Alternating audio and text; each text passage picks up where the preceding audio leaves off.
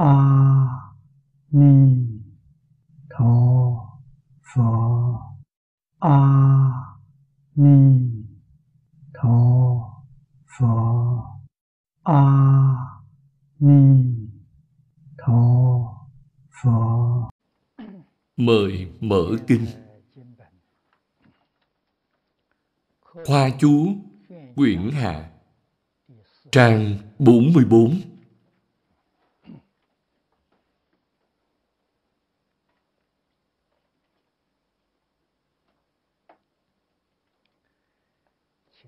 Mời xem kinh văn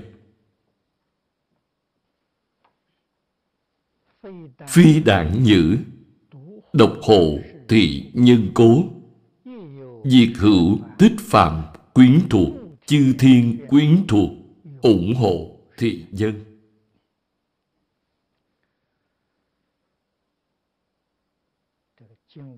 Kinh văn này là tiếp theo đoạn trước.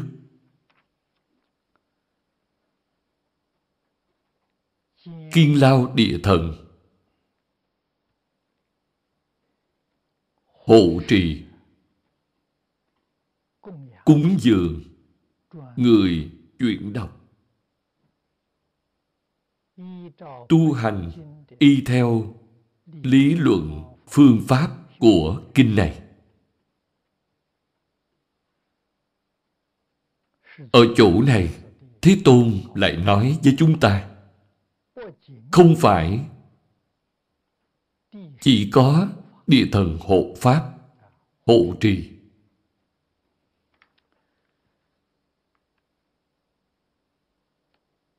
Thích phạm. Thích là vua trời đế thích. Người trung quốc gọi là ngọc hoàng đại đế. Tôn giáo nước ngoài gọi là thượng đế, thiên chủ phạm là đại phạm thiên dương. Những thiên dương và thiên thần này quyến thuộc đều là thuộc về thiên thần. Không có ai không ủng hộ người tu hành này. Người tu hành này là người như thế nào? Trang 42 phía trước. Hôm nay, có vài vị đồng tu mới đến, chưa nghe qua. Nên chúng ta hãy đọc một lượt hàng cuối trang 42 nếu như trong đời vị lai có thiện nam tử thiện nữ nhân nào cúng dường Bồ Tát. Cùng chuyển đọc kinh này, chỉ y theo một việc trong kinh địa tạng bổ nguyện mà tu hành. Chính là hạng người này. Chữ đời vị lai trong kinh văn. Chính là chỉ chúng ta ngày nay.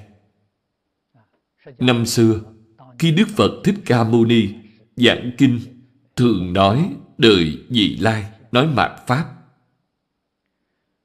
Chính là nói tới thời đại ngày nay của chúng ta, quan trọng là thiện thiện nam tử, thiện nữ nhân. Thiện ở đây là dùng tiêu chuẩn gì? Người như thế nào mới gọi là thiện? Tiêu chuẩn đơn giản nhất là tam phước dạy trong quán kinh trong phần tổng kết, đức phật nói cho chúng ta biết chánh nhân tịnh nghiệp của ba đời chư phật.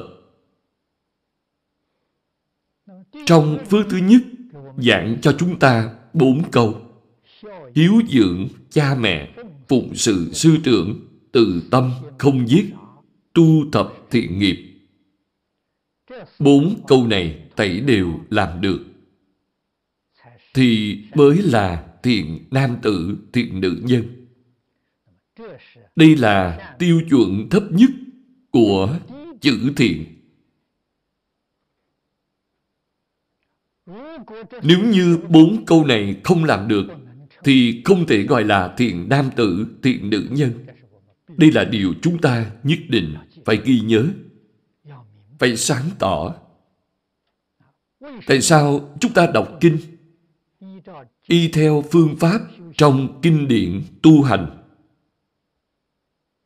nhưng kết quả đạt được không giống như những gì nói trong kinh.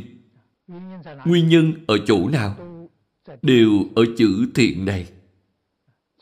Trong kinh đã nói rất rõ ràng phải là thiện nam tử, thiện nữ nhân. Nếu không phải là thiện nam tử, thiện nữ nhân mà y theo phương pháp này tu hành thì quả báo sẽ kém rất nhiều. Không có thù thắng như vậy. Đây là việc mà nhất định phải hiểu. Tối hôm qua, trong Kinh Hoa Nghiêm, chúng ta đọc tới Tam Thập Tam Thiên Vương Đại biểu cho sơ địa Bồ Tát Hoan hỷ địa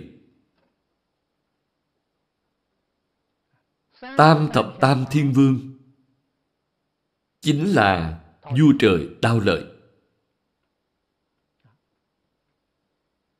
Ngài đại biểu cho ý nghĩa gì? Ngũ giới thập thiện. Hay nói cách khác, đó vẫn là phước thứ nhất trong định nghiệp tam phước. Hiếu thân tôn sư dùng tâm đại từ bi, tu thập thiện nghiệp đạo.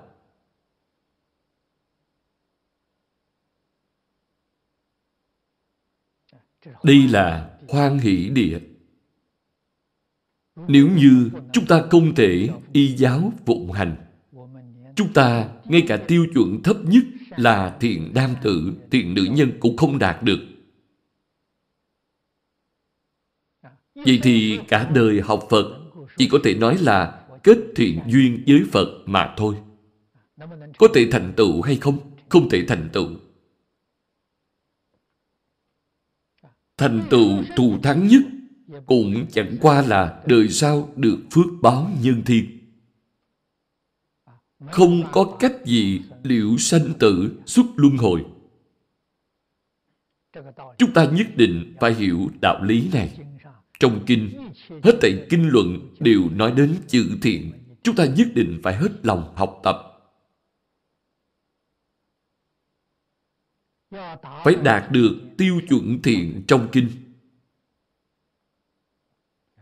Quả báo nói trong đây, quá thù thắng.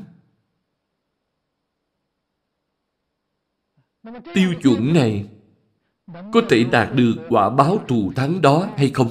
Không thể. Tại vì sao? Thiện này của bạn vừa mới đạt tới tiêu chuẩn là thiện sơ cấp. Chỉ là tiểu thiện. Kinh Địa Tạng Bồ Tát Bổn Nguyện là Kinh Đại Thừa, không phải là Kinh Tiểu Thừa. Do đó, tiêu chuẩn của thiện này vẫn phải nâng lên cao. Phước thứ hai trong tam phước là thọ trì tam quy đầy đủ các giới không phạm oai nghi đây là cao hơn so với phía trước là thiện dị thừa. Thiện của a la hán và bích chi phật.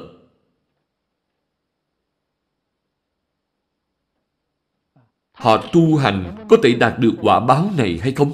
Vẫn là không thể, còn thiếu một chút. Nâng cao lên nữa là thiện đại thừa. Vẫn phải nâng lên. Đó là phát tâm Bồ Đề. Tinh sâu nhân quả, đọc tụng đại thừa, khuyến tấn hành giả. Đây là tiêu chuẩn của thiện nói trong kinh này. Bạn dùng tâm thiện, hành thiện như vậy, cúng dường Địa Tạng Bồ Tát Chuyển đọc Kinh Địa Tạng Bồ Tát Bổ Nguyện y theo lý luận và phương pháp của kinh điển này để chuyên tu, chuyên hoạt. Tu hành theo một việc là chuyên tu, chuyên hoạt. Vậy bạn mới được kiên lao địa thần ủng hộ.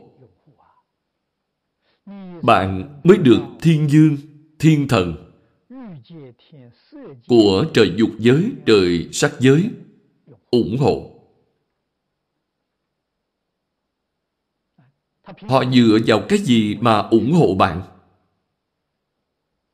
Bởi vì bạn là Bồ Tát. Thiện nam tử, thì nữ nhân không phải người nào khác là Bồ Tát. Thì họ làm sao không ủng hộ cho được? Bạn làm được điều thứ nhất trong tam phước thì bạn chỉ là người thiện trong thế gian. Những thiện thần ở trời dục giới sẽ bảo hộ bạn.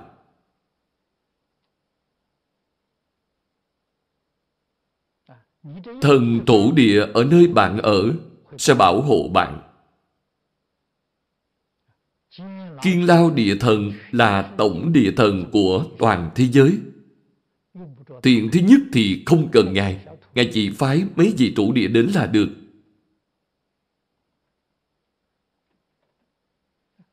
Nếu như thiện của bạn đạt đến mức thiện của vị thừa, thanh văn duyên giác, bạn đã không phải là phàm phu nữa. Trong tiểu thừa, bạn đã nhập vào dòng thánh. Bạn có thể cảm được thiên thần ủng hộ bạn.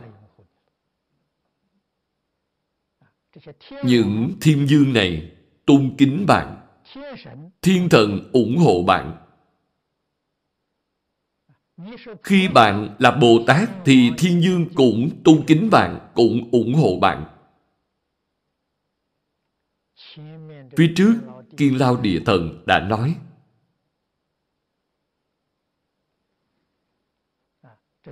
Trong chú giải ghi lời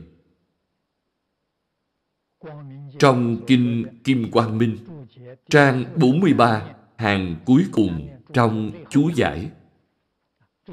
Bắt đầu xem từ câu cuối cùng. Kiên Lao bạch Phật rằng Kiên Lao Địa Thần là tổng địa thần của toàn thế giới. Không phải địa thần thông thường.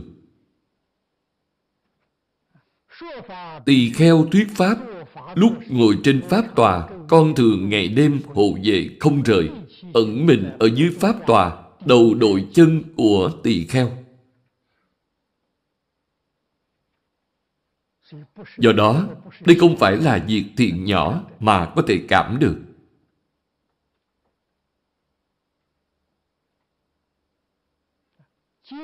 địa vị của kiên lao địa thần còn cao hơn cả vua Diêm La. Vua Diêm La là cai trị một nước, một quốc gia. Còn Kiên Lao Địa Thần cai trị toàn thế giới. Thế giới này của chúng ta vẫn chưa được như thế. Khi toàn thế giới thống nhất rồi, vị quốc dương khi ấy mới là kiên lao địa thần. Kiên lao địa thần ở dưới chỗ ngồi của bạn, đầu đội chân của bạn. Bạn nghĩ xem bạn có phước báo lớn biết bao. Do đó, thiện nam tử, thiện nữ nhân nói ở đây là thiện lớn, không phải thiện nhỏ. Thiện nhỏ cảm được vị thủ địa nhỏ đầu đội dưới chân của bạn, bạn đã khá lắm rồi tổ địa nhỏ cũng như trưởng làng, trưởng thôn. Do đó, ý nghĩa của mỗi chữ, mỗi câu được nói trong kinh, chúng ta đều phải hiểu rõ, thì mới không đến nỗi sanh ra hiểu lầm. Do đó, có thể biết, nếu bạn không phát đại tâm, thì làm sao được? Bồ Tát và Phạm Phu khác nhau ở chỗ tâm lượng lớn.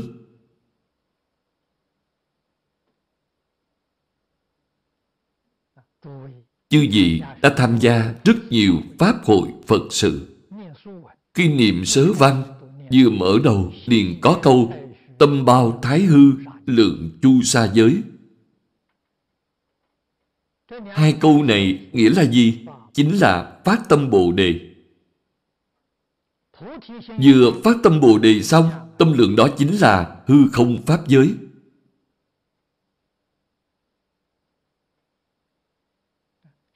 Người tâm lượng rất nhỏ khi tâm Bồ Đề chưa phát thì tâm đó là tâm mê. Bồ Đề nghĩa là giác ngộ. Tâm giác ngộ là tận hư không khắp Pháp giới.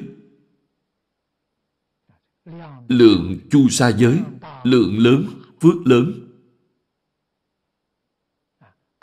Cảm động được chư thiên, thiên dương, thiên thần đến ủng hộ bạn. Cảm động được kiên lao địa thần. Lấy đỉnh đầu đội chân của bạn. Cung kính bạn như vậy.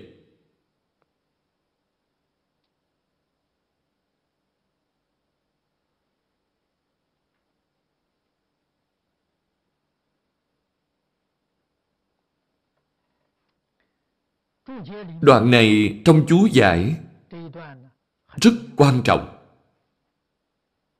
Chúng ta hãy đọc một lượt.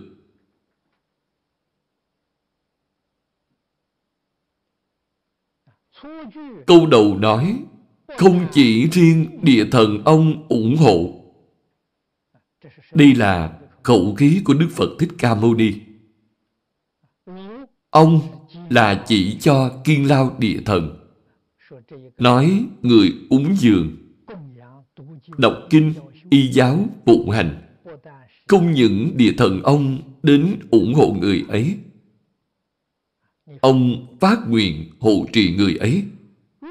Nếu quả như có thể tu theo lời dạy ở trên, nếu là lời giả sử, quả nhiên bạn có thể y giáo tu hành như những gì đã dạy trong kinh.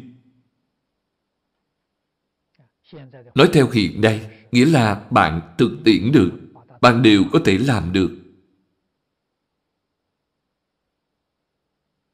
Vậy thì người hộ trì sẽ nhiều. Cũng có quyến thuộc chư thiên thích phạm đến ủng hộ.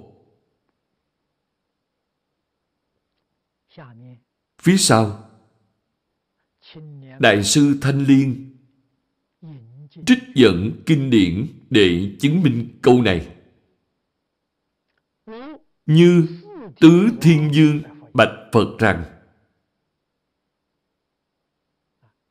Đây là tứ đại thiên dương của dục giới. Nếu người nào nghe được kinh điển này sẽ được vô lượng công đức trong hiện tại và vị lai. Vì muốn nghe Pháp nên phải tự ẩn nấp, không hiện thân mình đến chỗ người giảng Pháp.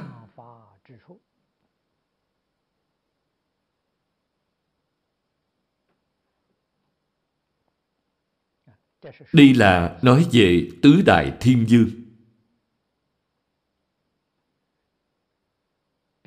Khi tỳ kheo thăng tòa giảng kinh,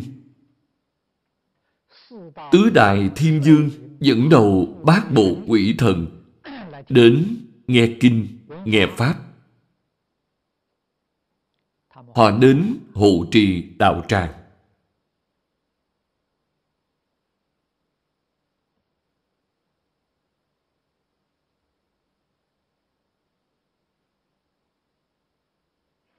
Trong đây quan trọng nhất chính là chúng ta phải suy nghĩ, chúng ta dựa vào cái gì mà có thể cảm động những thiên thần. Những vị thần hộ pháp này.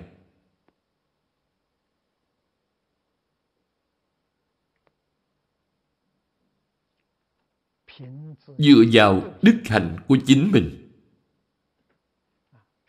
Đức gì? Tánh đức trong tự tánh. Tánh đức lưu lộ ra chính là đức hạnh. khởi tâm, động niệm, lời nói, việc làm của bạn.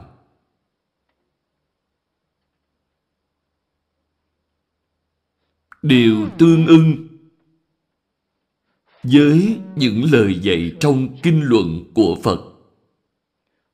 Những lời dạy trong kinh luận của Phật đều là lời từ tự tánh của Như Lai lưu lộ ra. Tương ưng với kinh điển chính là tương ưng với tánh đức trong tự tánh. Cho nên mới có thể cảm động đến thiên địa quỷ thần.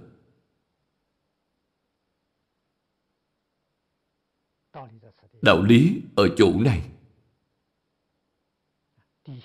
Sau đó lại nói Đại Phạm Thiên Dương là vua trời sắc giới, trời sơ thiền, thích đề hoàng nhân là vua trời đao lợi, đại biện thiên thần, công đức tôn thiên, tán chi quỷ thần, đại tướng quân, dần dần 28 bộ quỷ thần đại tướng, Mahi Thủ La, Mani Bạc Đà quỷ thần đại tướng, quỷ tự mẫu và 500 quỷ con. Phía sau là vô lượng trăm ngàn dạng ức na do tha quỷ thần chư thiên. Những gì như vậy? Vì muốn nghe Pháp nên phải tự ẩn nấp, không hiện thân mình, đến chỗ người giảng Pháp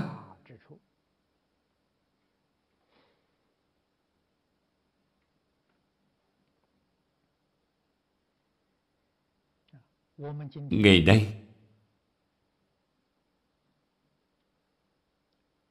chúng ta tự mình tu học không đạt tới trình độ này.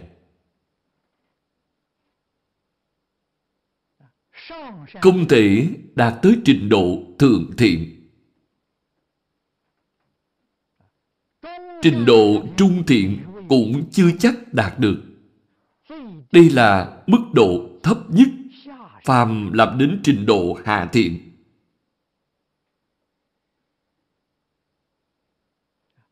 Là hiếu thân tôn sư. Từ bi tu thiện. Đây là mức độ thấp nhất.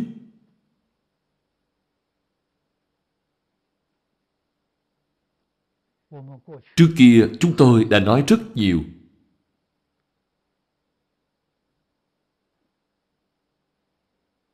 Chư vị có thể tìm những băng ghi âm này để tham khảo.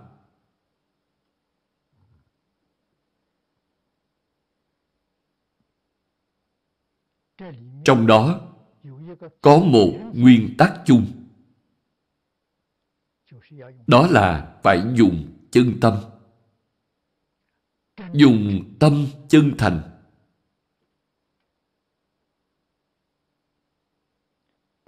không lừa gạt chính mình, không lừa gạt người khác.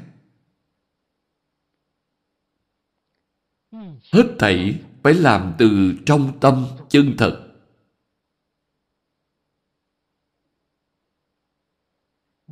Thì bạn mới có thể đạt tới tiêu chuẩn của thiện. Bạn mới là thiện nam tử, thiện nữ nhân như trong kinh nói. Cuối cùng Ngài lại nêu Kinh Kim Quang Minh Phương Đẳng Viên Câu này hàm chứa rất nhiều kinh luận. Viên nghĩa là kinh điển của viên giáo. Thiên Long quỷ thần ủng hộ giống như vậy.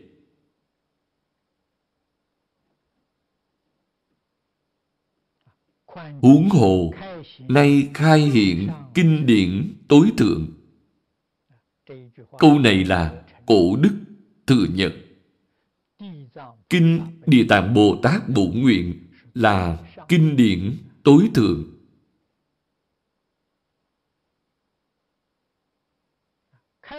Hai chữ khai hiển giống ý nghĩa câu khai hóa hiển thị chân thật, chi tế trong kinh vô lượng thọ. Bộ kinh địa tạng bồ tát bổn nguyện này cũng khai hóa hiển thị chân thật, chi tế.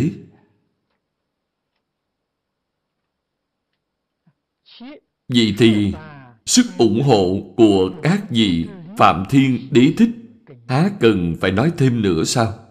Hà tất phải nói nhiều, nhất định sẽ cảm được thiên dương. Thiên thần, trời sát giới và trời dục giới đến ủng hộ.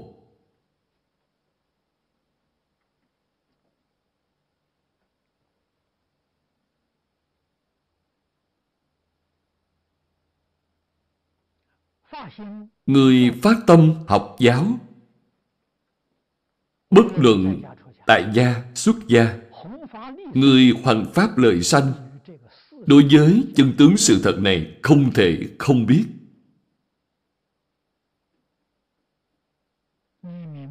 Khi bạn hiểu rõ ràng việc này xong, thì phải toàn tâm, toàn lực, hết lòng mà làm.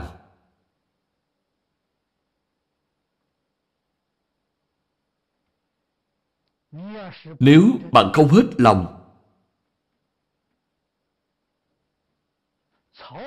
Chỉ làm việc này một cách qua loa đại khái, Không những có lỗi với người, Mà còn có lỗi với những quỷ thần này.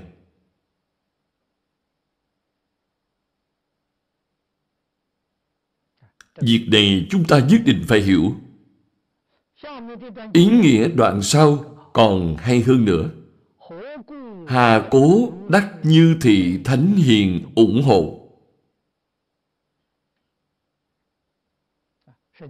Đức Phật Thích Ca Mâu Ni trước tiên là đưa ra một câu hỏi để nhắc nhở mọi người chú ý.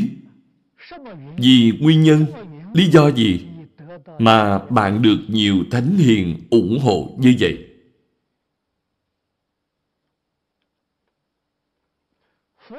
Phật nói hai chữ thánh hiền này. Nghĩa là Nói rõ những thiên dương, thiên thần này Gồm cả kiên lao địa thần. Các vị ấy không phải là phàm phu Mà các ngài là chư Phật Bồ Tát Ứng hóa trong thế gian Ở trong lục đạo.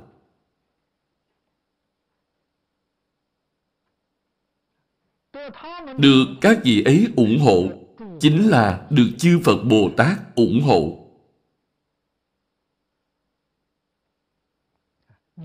Làm sao bạn được như vậy? Phần sau nói Giai do chim lễ, địa tạng, hình tượng Cập chuyển đọc thì bổ nguyện kinh cố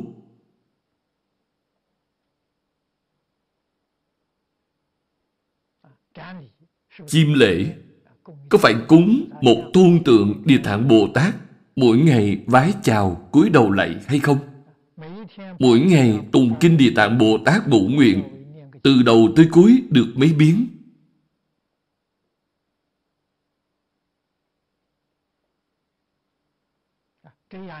Có phải làm xong thì bạn liền được lợi ích to lớn như vậy hay không? Hãy nhớ một câu ở đoạn trên.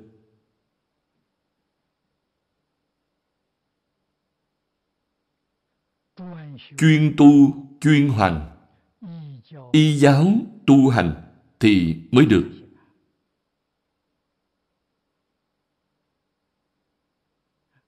Chiêm lễ không phải chỉ ở trên hình thức mà là thấy thánh hiền muốn sao bằng. Học địa tạng bồ tát, nhìn thấy hình tượng địa tạng bồ tát, thì mình phải học theo Địa Tạng Bồ Tát. Mình phải làm theo Địa Tạng Bồ Tát. Lấy Địa Tạng Bồ Tát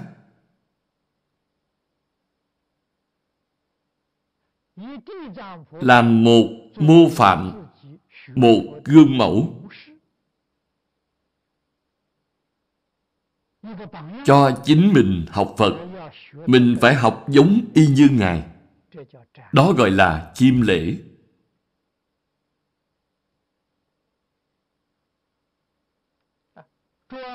Chuyển đọc Mấu chốt ở chuyển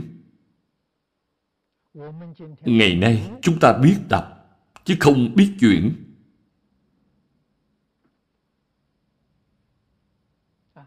Chuyển nghĩa là gì? Chuyển cảnh giới của chính chúng ta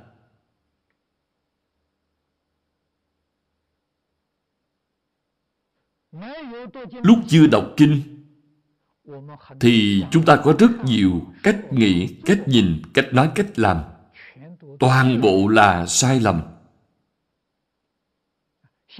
Bây giờ mở cuốn kinh này ra, sau khi đọc xong, mới bỗng nhiên hiểu được, hiểu rõ rồi, thì đem hết thảy sai lầm chuyển trở lại.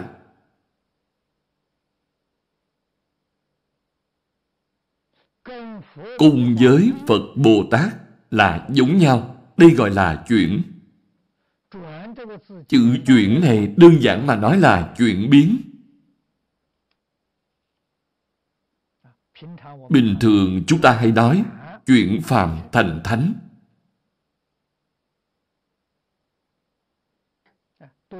Đọc kinh này xong, bạn biết chuyển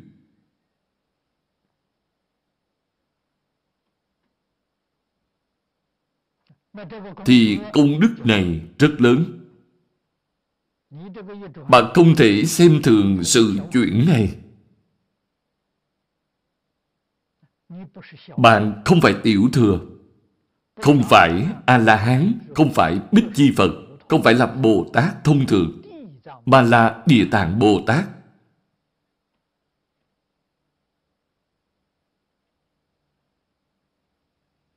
Không thể xem thường được. Cho nên phải thường đọc kinh. Mỗi ngày đọc, mỗi ngày chuyển. Nếu bạn không đọc thì bạn chuyển bằng cách nào? Câu đọc tụng Đại Thừa trong định nghiệp Tam Phước rất quan trọng. Mỗi ngày phải đọc. Phải đọc cho thật thuộc vì thì khi khởi tâm động niệm, bạn mới có thể chuyển trở lại.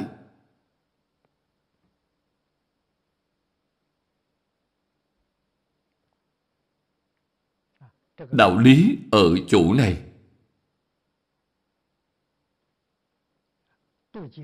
Đọc kinh, nhưng không thể chuyển đổi cảnh giới thì cũng như không đọc.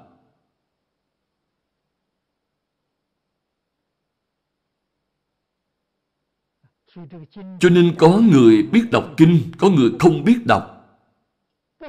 Người không biết đọc thì đọc cho Phật Bồ Tát nghe. Không liên can gì tới mình. Còn người biết đọc thì đọc cho chính mình nghe. Không liên can gì tới người khác. Chắc chắn chuyển đổi cảnh giới của mình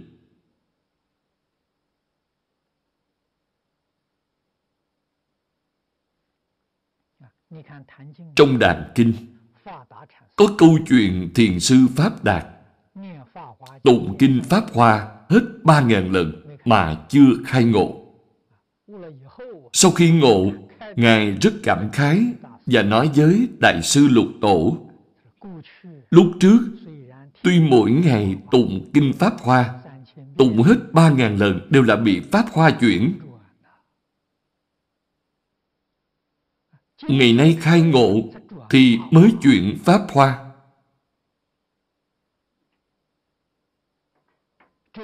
Đi gọi là chuyển đọc.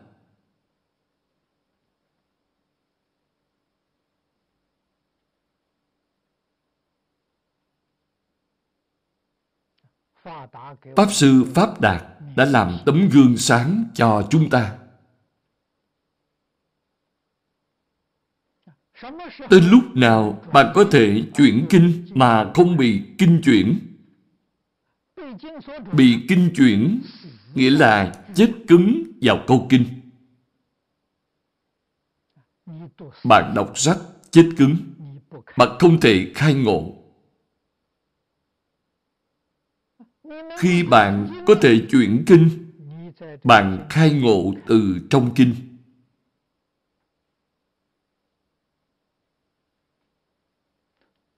Ngộ xong thì từng câu, từng chữ đều là sống động. Từng câu, từng chữ đều bao hàm vô lượng nghĩa.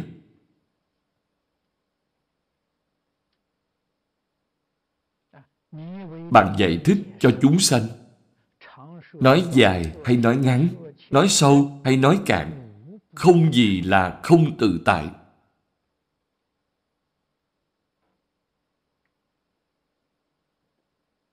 Do đó, tụng kinh có phải là tu hành hay không? Chính là tu hành. Người biết đọc thì là tu hành, người không biết đọc thì không phải là tu hành.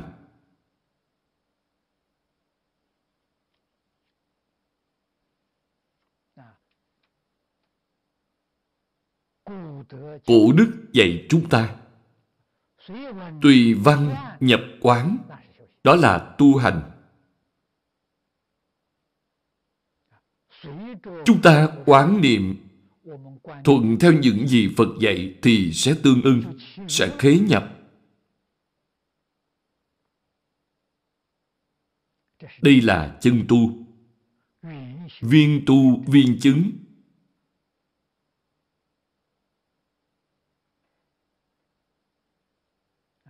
Ai đã làm được? Thiện tài, đồng tử trong Kinh Hoa Nghiêm. Bạn xem, tiền tài đồng tử nghe Pháp. Mỗi lần tham vấn một vị thiện tri thức xong, thì địa vị của Ngài nâng lên một tầng.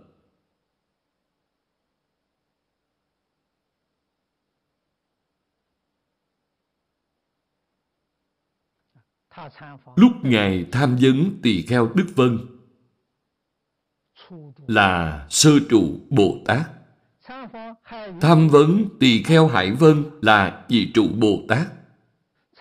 Tham vấn tỳ kheo diệu trụ là tam trụ Bồ Tát. Không ngừng nâng lên cao. Tới sau cùng, tham vấn phổ hiền Bồ Tát. Phổ hiền Bồ Tát dùng thập đại nguyện vương dẫn về cực lạc. Ngài liền thành Phật. Ngài chứng Phật quả cứu cánh viên mãn. Tại vì sao Ngài có thể làm được? Là vì tùy văn nhập quán. Tùy theo lời dạy của thiền tri thức, Ngài liền khế nhập cảnh giới.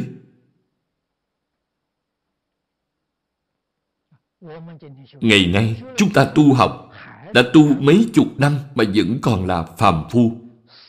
Không có chuyển đổi chút gì. Khổ ở chỗ này Niệm niệm vẫn tùy thuận theo phiền não. Vậy thì làm sao được?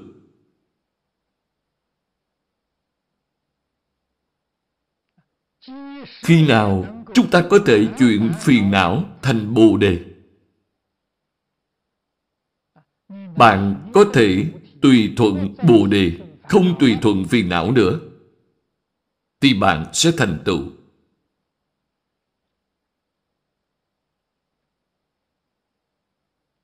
Bạn sẽ thành Phật. Do đó, trong đoạn kinh này, chữ chuyển là quan trọng nhất. Phải xem bạn biết chuyển hay không.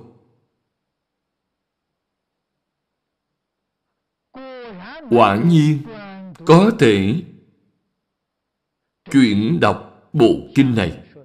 Phía sau là nói về quả báo tự nhiên tất cánh xuất ly khổ hải, chứng niết bàn lạc. Đây là nói về quả báo.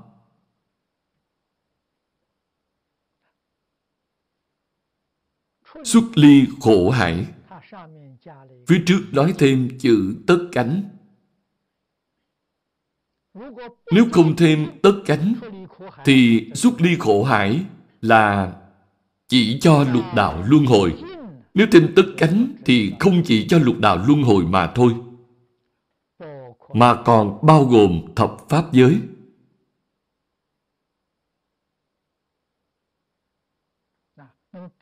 Tất cánh xuất ly khổ hải là siêu diệt thập pháp giới. Chứng Đại Niết Bàn. Đây là quả gì gì? Mức độ thấp nhất là viên giáo sơ trụ Bồ Tát, biệt giáo sơ địa Bồ Tát. Đây là nói đến tiêu chuẩn thấp nhất. Nhưng thực tế thì sao? Thực tế thì không phải, không phải địa vị này.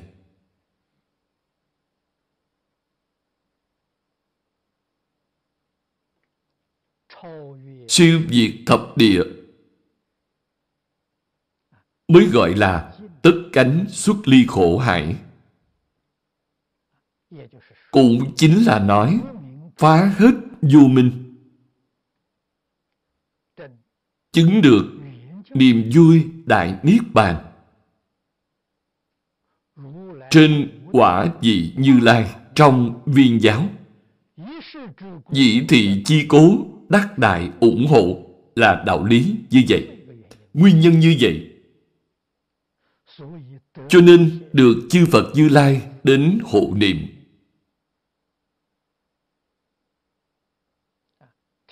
Thiên dương, thiên thần ủng hộ.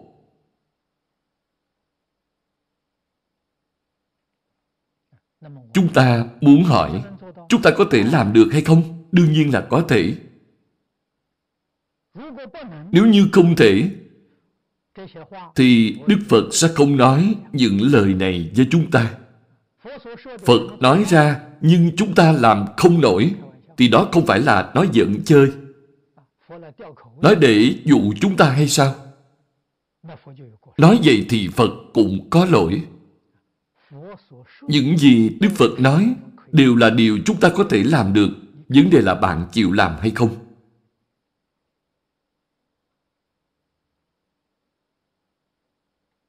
Nếu như bạn chịu làm, thì không có gì không làm được. Chuyển biến chỉ trong khoảng một niệm.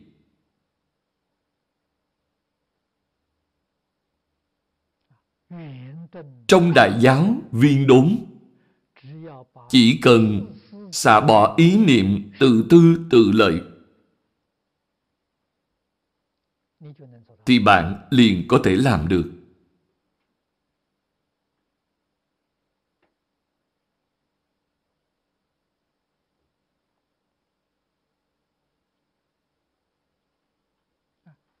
Chỉ cần bạn khởi tâm động niệm, vì hết thảy chúng sanh, hết thảy không phải chỉ là một địa phương này, không phải là một quốc gia, cũng không phải là một thế giới, cũng không phải là tam thiên, đại thiên thế giới mà là hết thảy chúng sanh trong tận hư không khắp pháp giới như vậy thì bạn mới chân thật làm được tâm bao thái hư, lượng chu sa giới.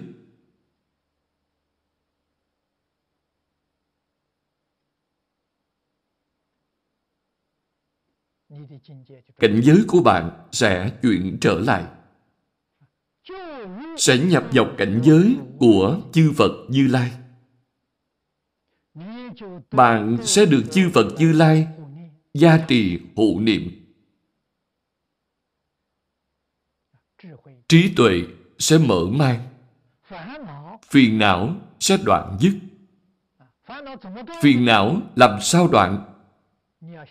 Bạn phải biết gốc rễ của phiền não là gì.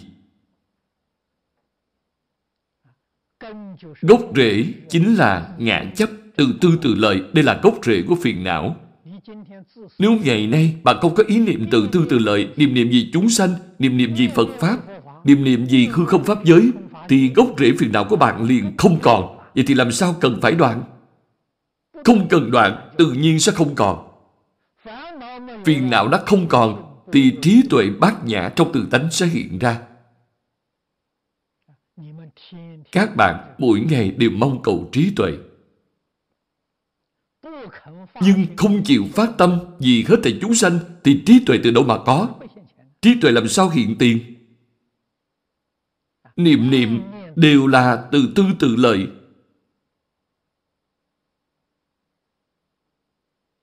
Thì đây là đại chướng ngại.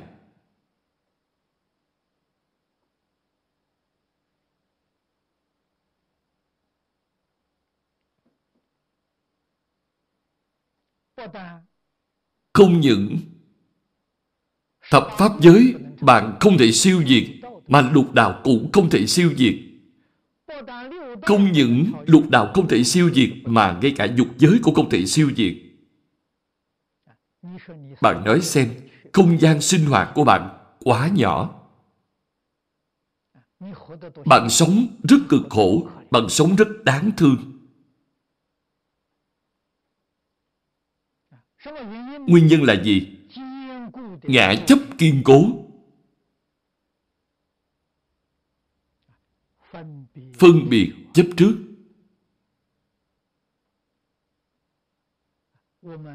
Từ vô lượng kiếp đến nay, đời đời kiếp kiếp đều bị nó hại.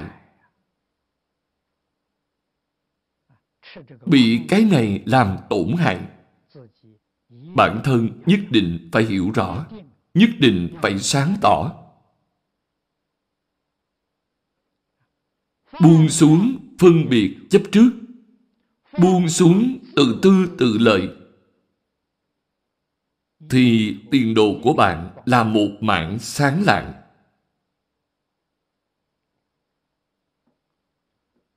Đại tự tại, đại phước đức liền hiện tiền.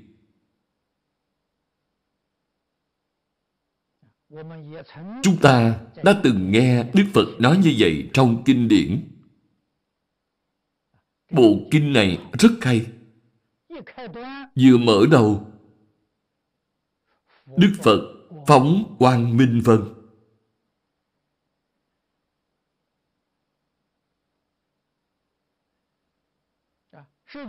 Thế Tôn nói ra cho chúng ta mười loại dần mây quang minh. Đó là lưu lộ từ tự tánh. Trong đây có Đại Phước Đức, Đại Cát Tường, Đại Viên Mãn,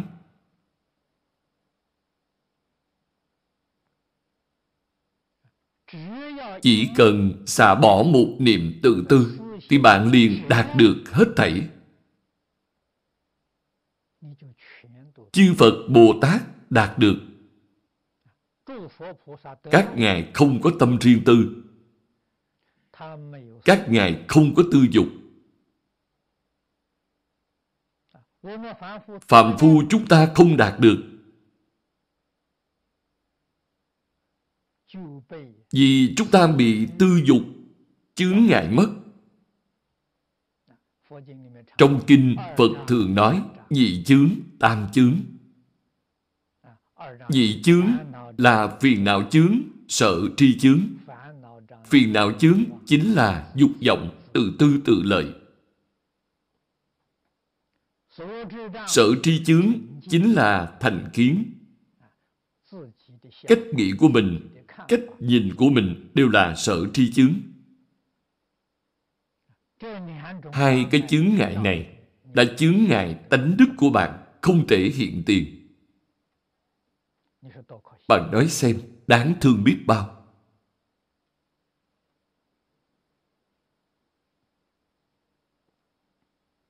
Trong chú giải có mấy câu rất quan trọng.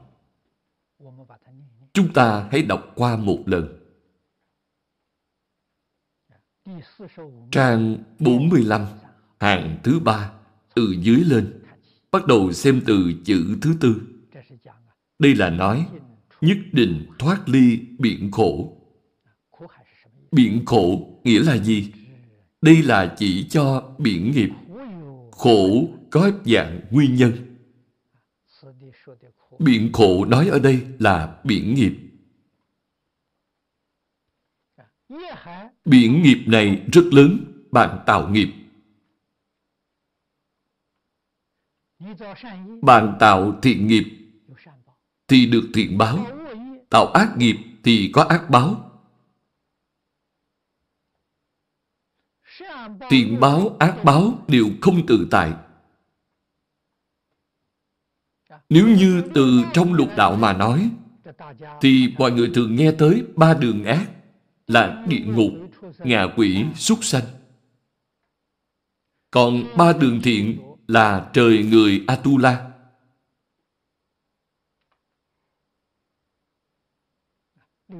Lục đạo chính là biển nghiệp. Nếu lại mở rộng hơn nữa, thì tứ thánh pháp giới là thiện nghiệp.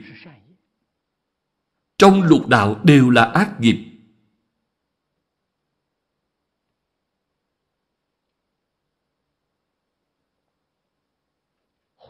Vẫn là biển nghiệp.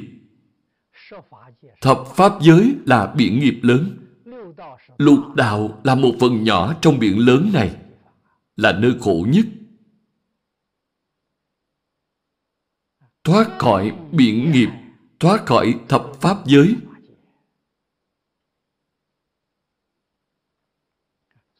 Trong chú giải, tiếp theo nói, đều do lễ đọc. Chim lễ chuyển đọc Thoát ly không khó.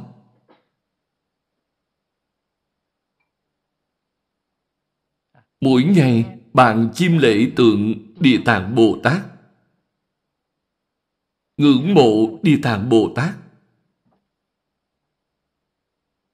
Tôn trọng Địa Tạng Bồ Tát. Làm theo Địa Tạng Bồ Tát. Học tập Địa Tạng Bồ Tát.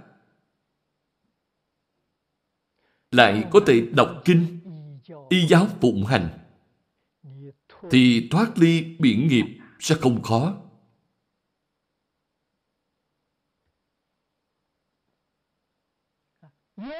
Nói tự nhiên, tự nhiên được rốt ráo. Nói là tự nhiên, tức là không chút miễn cưỡng. Nói rốt ráo, tức là rốt cuộc không hư dối. Những chữ này đều rất quan trọng.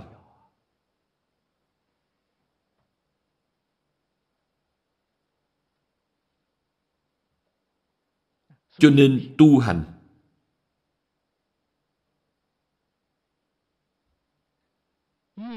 nhất định phải tu tâm thanh tịnh, tu bình đẳng giác. Thì hết thảy bạn sẽ tự nhiên. Có nguyện không cầu. Nguyện sanh Tây Phương tịnh độ đây là nguyện.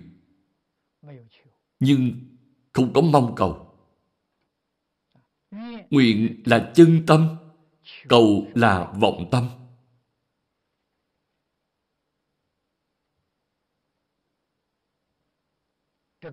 Phải hiểu được sự khác nhau ở trong đây. Nguyện là tùy duyên, cầu là phan duyên.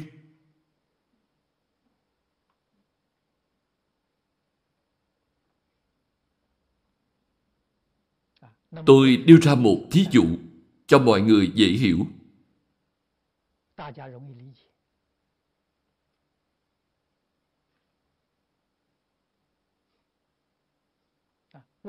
Chúng ta mong cầu có một niệm Phật đường tốt. Sự mong cầu này là nguyện. Tôi mong cầu từ lúc nào? Mọi người xem trong cuốn bút ký của tôi có ghi, Năm 1961 Tôi đã cầu Đây là nguyện cầu Tôi không phan duyên Tôi không có đi khắp nơi kêu mọi người quyên góp xây dựng không có việc này. Hơn 30 năm nay, tùy thuận tự nhiên. Tới bên đây, chỉ nói qua như vậy, nhưng mọi người đã thật sự đi làm. Đây là tùy duyên. Cư sĩ Lý Mộc Nguyên và các đồng tu ở đây thật sự làm, làm hết lòng. Chúng tôi bất quá chỉ khởi lên vọng tưởng mà thôi. Đã cởi lên vọng tưởng hơn 30 năm. Chẳng có mong cầu. Trong đời tôi chân thật không có ý niệm xây dựng một đạo tràng. Một chút ý niệm cũng không có. Họ nghe tôi nói như vậy xong, liền hết lòng đi làm. Đây là chuyện tốt. Tôi liền thuận nước, đẩy thuyền.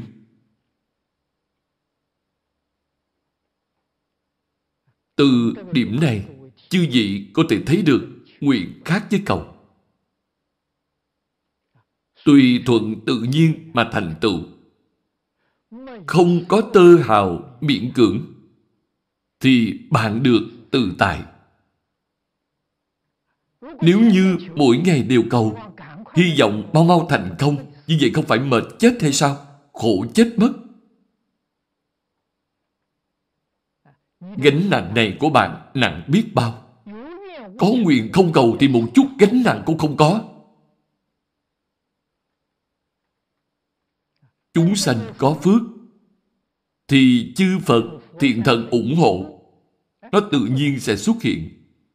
Nếu chúng sanh không có phước báo, thì chúng ta có miệng cưỡng như thế nào đi nữa cũng làm không thành công.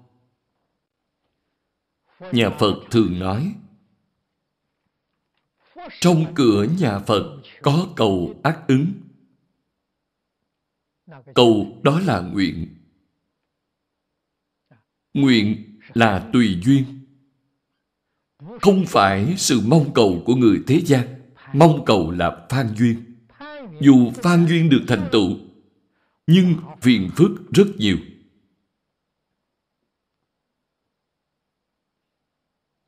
Nó không phải tự nhiên thành tựu đó là miệng cưỡng thành tựu. Hậu quả sau đó nhất định sẽ không như ý, không lý tưởng.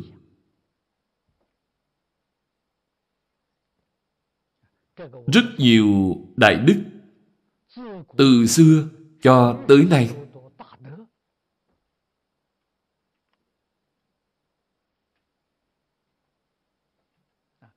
Chúng ta từ trong hành nghi thị hiện độ hóa chúng sanh của họ. Có thể nhìn thấy, họ không gượng ép.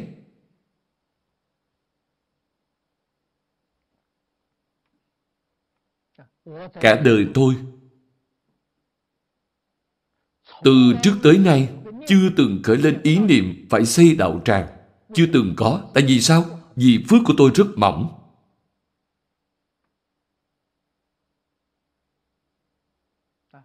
Cả đời tôi chưa từng mở miệng quyên góp xin tiền. Đây là bản tính của tôi. Ngửa tay hỏi tiền người ta, tôi cảm thấy rất xấu hổ.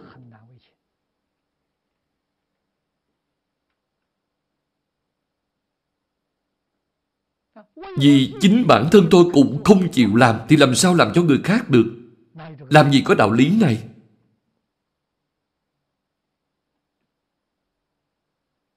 Do đó, chỉ có ở trên giảng đài, đôi khi nói qua như vậy mà thôi. Người nói vô tâm, người nghe có ý. Họ thật sự làm, làm được rất tốt. Quý vị đi làm, tôi cũng không phản đối. Cũng không ngăn cản. Thư viện Hoa Tạng ở cạnh Mỹ, Đài Bắc cũng thành tựu giống như vậy. Rất nhiều người không biết sự thành tựu của Thư viện Hoa Tạng là do thính chúng tức giận mà có được. Có một năm trong Pháp hội Nhân Vương, lúc đó trong hội Pháp Thí Hoa Tạng, hàng quán trưởng dẫn đầu. Khi đó còn có lão Pháp Sư Đạo An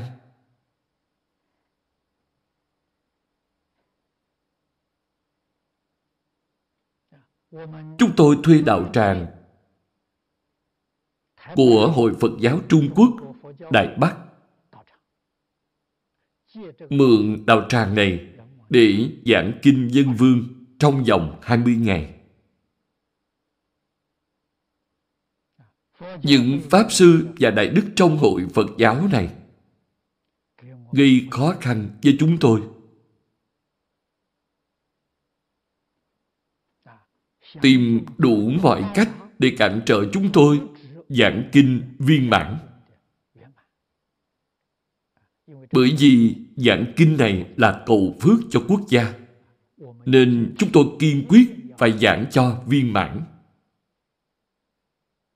Dẫn đến việc họ không hài lòng. Nhưng rốt cuộc cũng miễn cưỡng giảng xong bộ kinh này. Sau khi giảng xong, đạo tràng của hội Phật giáo liền nói với chúng tôi rằng vĩnh viễn sẽ không bao giờ cho bất kỳ người nào thuê giảng kinh Tính chúng của chúng tôi nghe được chuyện này nên rất tức giận. Họ nói, quý vị không cho mượn thì chúng tôi tự xây đạo tràng. Sau đó mọi người hùng tiền nhau mua thư viện cạnh Mỹ. Tôi không có bảo họ mua. Mọi người đều là tự phát tâm. Cho nên thư viện cạnh Mỹ là do thính chúng tức giận mà có được. Như vậy cũng tốt Tư viện Cạnh Mỹ là nơi giảng kinh hơn 20 năm qua. Đặt định cơ sở cho việc hoàn pháp của chúng ta. Đây là tự nhiên tùy duyên mà thành tựu. Đạo tràng thứ hai ở Đài Loan là Hội Cơ Kim Giáo dục Phật Đà. Không phải do tôi tìm họ, mà là họ tìm tôi. Đó là tài sản của cư sĩ Giảng Phong Văn. Ông ta xây tòa nhà ấy, phát tâm muốn tặng cho tôi một tầng để làm giảng đường. Tôi với ông cũng không quen biết, cũng chưa từng gặp mặt. Đột nhiên, ông tới và nói muốn tặng cho tôi một tầng của tòa nhà. Tầng nhà đó không ít tiền. Ông nói xong, tôi liền rất hoài nghi. Cứ biết là nghe vậy thôi, ông tặng cũng tốt. Không tặng cũng tốt. Các bạn là không để ý tới. Ông ta cũng biết là tôi không tin ông. Qua hai tuần sau, ông ta viết một lá thư tới. Bày tỏ rằng ông thành tâm thành ý cúng dường đạo tràng này. Lá thư đó không có hiệu quả gì trên pháp lý. Chỉ là biểu lộ thành ý của ông mà thôi. Chúng tôi cũng rất vui mừng tiếp nhận. Tốt tốt, khen ngợi mấy câu, rồi thôi. Sau đó, tôi đi hoàng pháp ở Mỹ. Tính ở Mỹ lấy cư trú, vĩnh viễn. Cho nên lúc đó lưu lại ở Mỹ hết 11 tháng. Lần đó là thời gian ở Mỹ lâu nhất.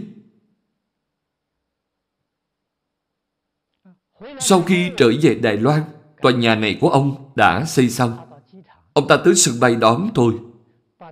Đưa cho tôi tất cả giấy tờ sở hữu tầng nhà này. Lúc đó mới là thật, không phải giả. Đây mới tính là thật sự. Tôi liền hỏi ông. Ông uyên tặng như vậy, sau này có muốn lấy lại hay không? Ông nói không có, tuyệt đối không lấy lại. Tôi nói, tốt. Nếu không lấy lại thì chúng ta hãy đến chính quyền làm giấy công chứng Tôi không cần nhà này. Chủ đó hãy thành lập Hội Cơ Kim Giáo dục Phật Đà. Đây là tài sản của Hội Cơ Kim. Một ngày nào đó Hội Cơ Kim giải tán không hoạt động nữa, thì tài sản này chuyển thành tài sản của quốc gia, không thuộc về bất cứ một người nào. Ông ta đồng ý, nên chúng tôi đã làm như vậy. Ông ta tặng cho tôi, tôi không cần đến.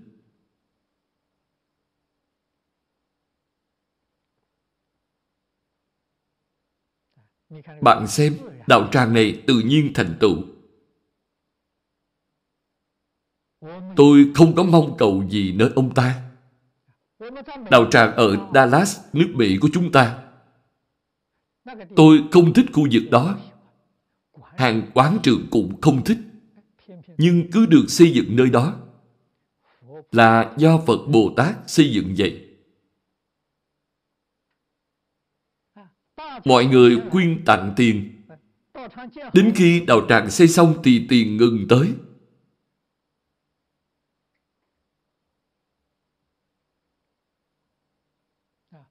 Chúng tôi không có ra ngoài hóa duyên, không có hỏi tiền người ta. đào tràng tự nhiên thành tựu. Cho nên, cả đời này của chúng tôi sống được rất thoải mái, sống được rất hạnh phúc. Một chút áp lực cũng không có. Chúng tôi tuyệt đối không tìm phiền phức cho mình tuyệt đối không để mình sống trong đau khổ. Cầu người rất khổ. Phải xem sắc mặt của người ta, không dễ nhìn. Ở nước ngoài là mượn tiền ngân hàng. Bạn nói xem, gánh nặng đó, nặng biết bao. Tôi thì không thể. Nếu tôi có nợ nần, thì ban đêm sẽ ngủ không yên. Có nhiều người rất phi thường Nợ đầy mình mà họ vẫn ngủ ngon lành, Tôi rất khâm phục họ Tôi tuyệt đối không thể làm việc thiếu nợ Tuyệt đối không thể làm việc cầu người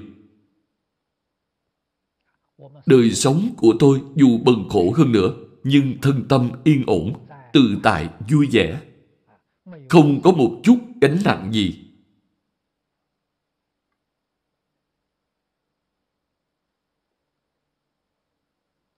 Như vậy thì bạn mới có thể tự nhiên thoát khỏi biển khổ. Tu hành cũng lại như vậy. Niệm Phật thì thật thà niệm là được. Phát nguyện cầu sanh thế giới Tây Phương cực lạc, không cần phải nôn nóng. Đừng mỗi ngày trông ngóng, tại sao A-di-đà Phật vẫn chưa tới, tôi vẫn chưa thấy Phật. Nếu bạn có tâm này, vậy là có tâm cầu. Tâm phan duyên, sợ là không thể giảng sanh thế giới Tây Phương cực lạc được. Tại sao vậy? Lúc bạn niệm Phật bị xen tạp, xen tạp vọng tưởng này. Chỉ cần một câu Phật hiệu niệm tới cùng. Nguyện sanh Tây Phương, ngày nào giảng sanh cũng được. Lúc nào Đức Phật tới cũng được. Đừng có phan duyên tùy duyên mới tốt.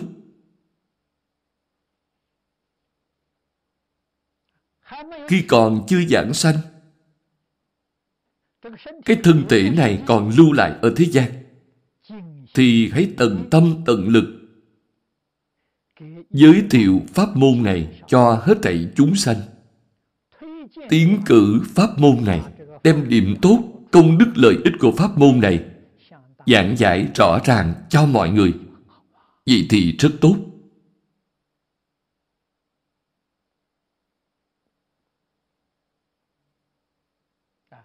Cứ như vậy mà yên tâm đợi A-di-đà Phật tới tiếp dẫn bạn. Đừng có nôn nóng gì hết. Như vậy mới được. Chúng ta xem phần chú giải tiếp theo Do vậy, hành giả phải nên chí tâm. Nếu chí tâm thì cầu gì cũng được, lìa khổ được vui. Mấy câu này nói rất hay. Hành giả chính là người y giáo tu hành. Bạn nên tu hành như thế nào? Nên dùng chân tâm. Chí tâm chính là chân tâm. Bạn nên dùng chân tâm để tu. Xen tạp vọng tưởng thì không phải chân tâm. Không thể xen tạp vọng tưởng. Chỉ cần dùng chân tâm để tu học, thì nhất định có cảm ứng. Cầu gì cũng được. Cầu này là nguyện. Bạn nhất định sẽ được mãn nguyện.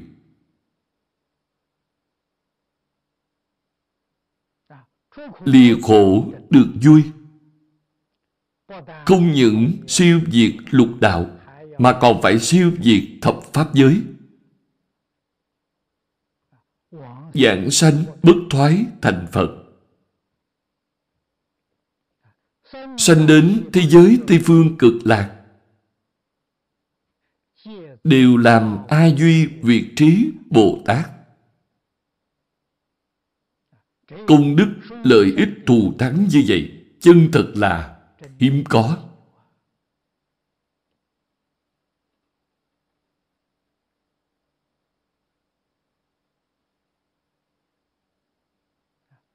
Mấy câu sau cùng Đây chính là tâm của giáo chủ Phó chúc nơi cung trời Giáo chủ chính là Bổn Sư Thích Ca Mâu Ni Phật.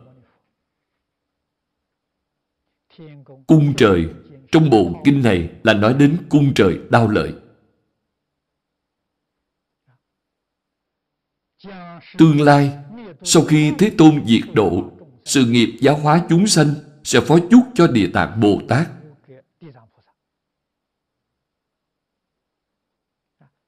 Cũng như địa tạng ở U Đồ, giáo hóa chúng sanh, vì quan trọng nhất là phải chuyên hành. Nhân quả dẫu nhỏ như sợi tóc cũng không sai lệch.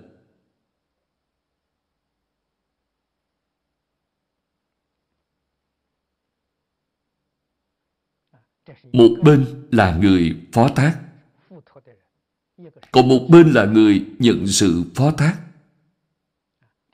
Địa Tạng Bồ Tát là người nhận sự phó thác của Đức Phật Thích Ca Mâu Ni.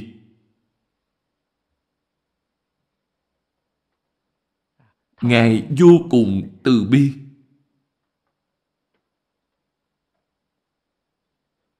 Phát nguyện làm U Minh giáo chủ.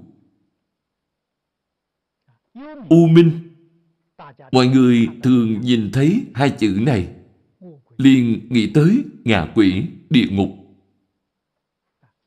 Thực ra ý nghĩa của hai chữ này rất rộng.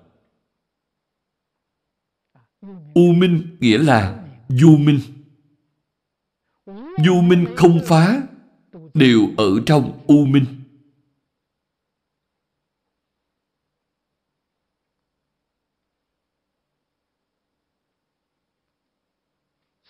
Từ nghĩa này mà nói, thì tập pháp giới đều là u minh.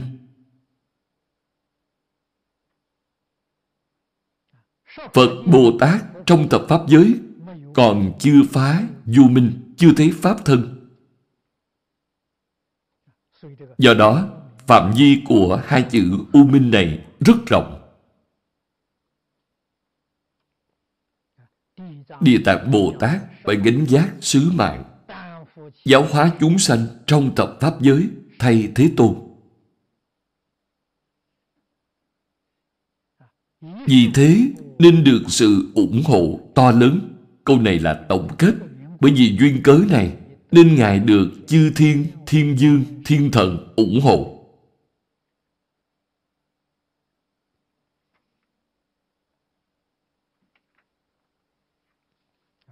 Phẩm này dặn tới đây là hết.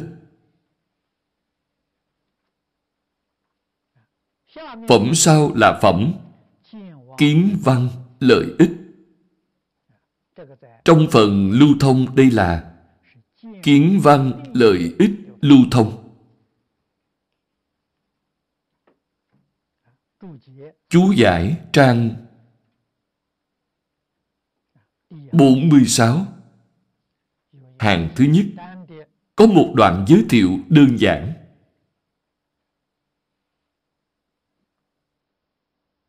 Giới thiệu chương này. Thấy tượng địa tạng, Nghe danh hiệu địa tạng, Không ai là không được lợi ích lớn. Giống như quán âm, Nghe danh hiệu, Thấy thân tướng. Trong tâm niệm Ngài Đều có thể diệt khổ.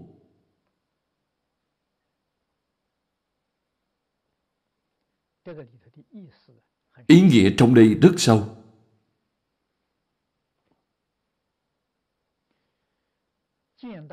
Nhìn thấy hình tượng của Bồ Tát, nghe tới danh hiệu Bồ Tát thật sự có thể diệt khổ hay không?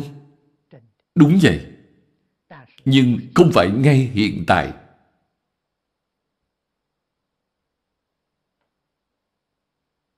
Đây là trong tương lai. Hiện nay là trồng nhân. Như câu nói, một phen lọt vào tai, vĩnh viễn thành hạt giống đạo. Mắt bạn thấy tướng, đó là một phen lọt vào mắt, vĩnh viễn thành hạt giống đạo. Do đó, lợi ích này không thể nghĩ bàn. Khi nào mới đạt được lợi ích này? Phải xem khi nào tâm hành của bạn tương ưng với Bồ Tát. Vì lúc này lợi ích sẽ hiện tiền. Tuy thấy hình, nghe danh, nhưng tâm của bạn, hành vi của bạn không tương ưng với Bồ Tát, thì lợi ích đó sẽ không thể hiện tiền. Đạo lý ở chỗ này.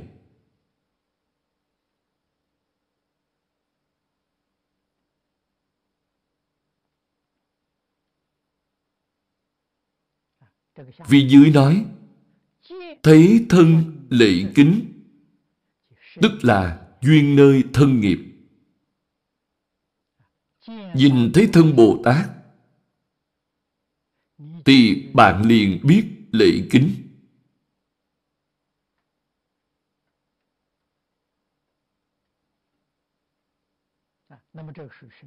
Đi thuộc về thân nghiệp. Nghe danh, bạn cũng biết xưng niệm. Bạn biết niệm một câu Nam Mô Địa Tạng Vương Bồ Tát. Đây là khẩu nghiệp. Bạn có thể dùng thân lễ bái, dùng miệng xưng danh. Đây là ý nghiệp.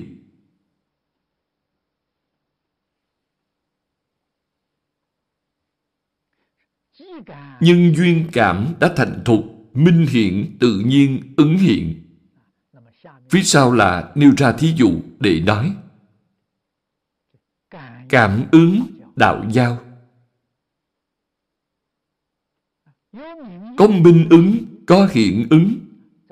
Thông thường khi chúng ta nói công đức lợi ích, không thể hiện tiền. Đó là minh ứng. Còn công đức lợi ích có thể hiện tiền là hiện ứng. Hiện ứng là sự lễ kính, xưng danh của bạn. Tâm hành của bạn tương ưng với Bồ Tát. Hay nói cách khác, tương ưng với lý luận, phương pháp, cảnh giới nói trong kinh điển. Cảm ứng này rất rõ ràng. Đây là hiện ứng.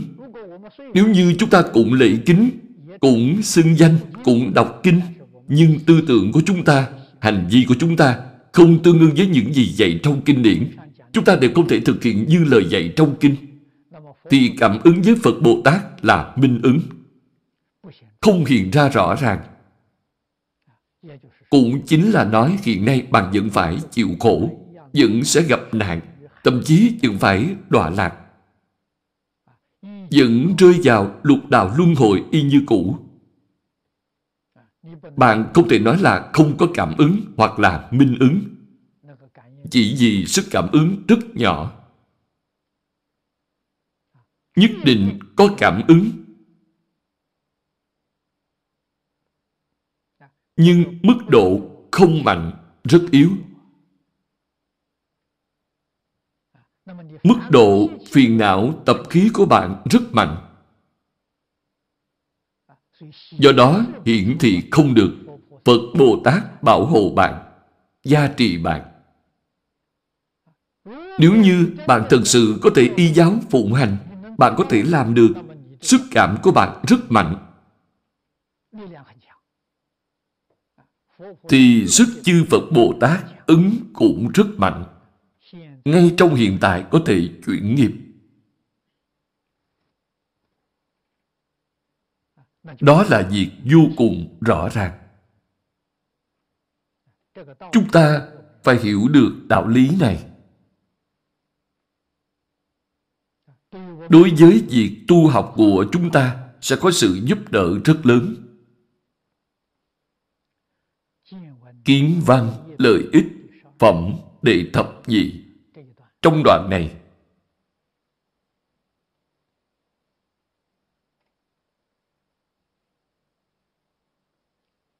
Pháp Sư Thánh Nhất ở núi Đại Dự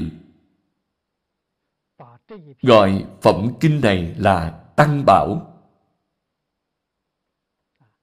Ngài đem phần cuối của kinh này quy kết vào Tam Bảo.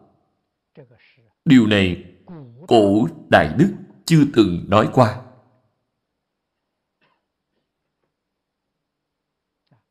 Pháp Sư Thánh Nhất giảng bộ kinh này lần đầu tiên ở núi Cửu Hoa, sau cùng quy kết về Tam Bảo.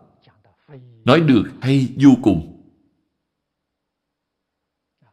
Tôi rất tán thán Ngài.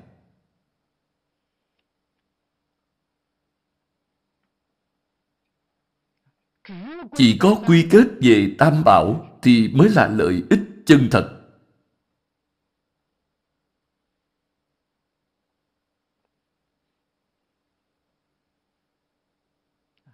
Cấu trúc của bộ kinh này rất hay. Kinh văn vừa mở đầu thì Đức Phật phóng Đại Quang Minh Vân. Khi kinh sắp kết thúc, ở chỗ này lại phóng Đại Hào Tướng Quang.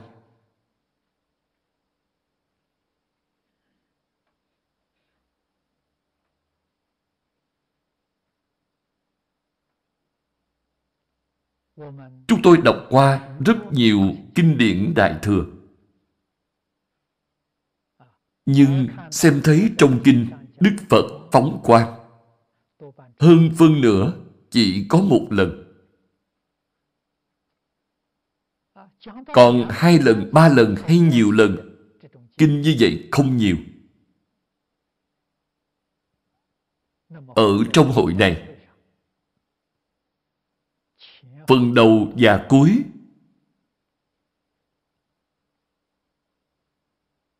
Đức Phật đều phóng quang Mời xem kinh văn. Dị thời Thế Tôn, Tùng đảnh môn thượng, Phóng bách thiên vạn ức, Đại hào tướng quan.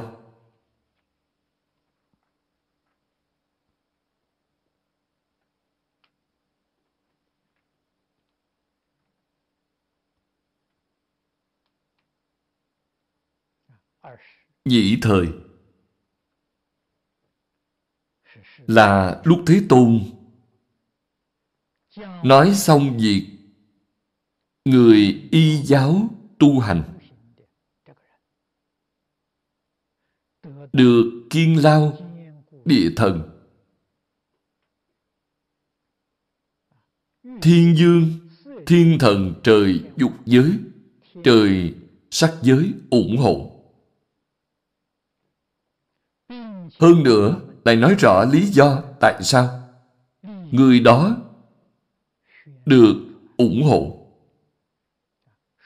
Sau khi nói xong, Đức Phật Thích Ca Mâu Ni phóng quang từ đỉnh đầu. Trong chú giải cũng nói rất hay. Chúng ta hãy đọc một lượt. Từ chữ dĩ thời cho tới cáo chư đại chúng đều là lời các vị kết tập kinh thuật lại. Kinh gia là chỉ những người kết tập kinh tạng, họ thuật lại chuyện này. Vì đây không phải là do Đức Phật Thích Ca Mâu Ni nói.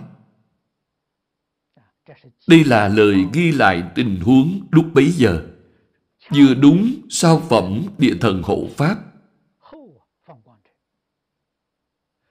Đức Phật phóng quang là chứng minh phần trước, dẫn khởi phần sau. giúp cho chúng sanh thấy tướng, ngộ tâm. Ai nấy đều tự biết tới một đoạn thường quan, không thể nghĩ bàn vốn sẵn có. Đây là nói rõ dụng ý phóng quan của Thế Tôn. Chứng minh phần trước dẫn khởi phần sau.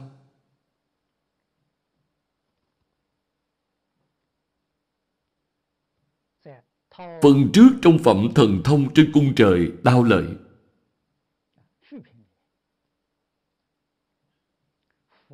Trong phẩm tựa, Đức Phật phóng Đại Quang Minh Vân.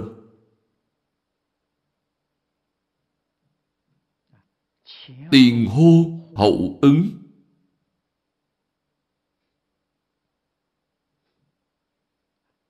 Dụng ý ở chỗ này Mọi người nghe kinh cũng gần xong rồi.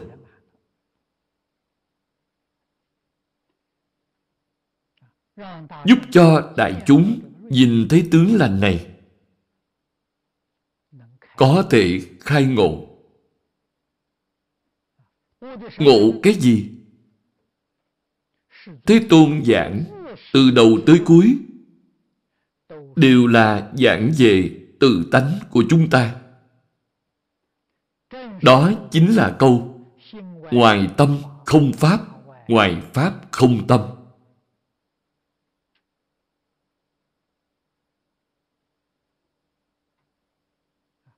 Nhưng những gì trong kinh này nói đều là giảng về tình trạng trong lục đạo tam độ.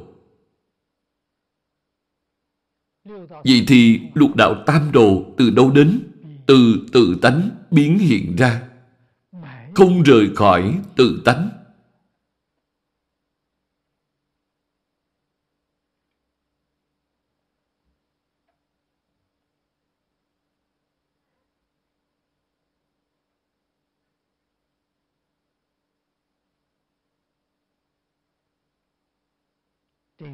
Chúng ta phải tỉ mỉ mà thể hội điểm này. Đỉnh môn là đỉnh đầu. Phóng quang từ đỉnh đầu. Nói rõ, đây không phải là hào quang bình thường. Là phóng quang hiện tướng lành.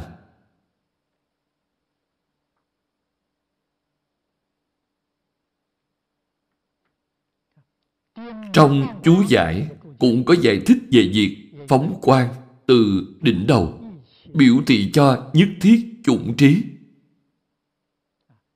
Giống như ý nghĩa của sự phóng quang. Hiện tướng lành trong hội Lăng Nghiêm.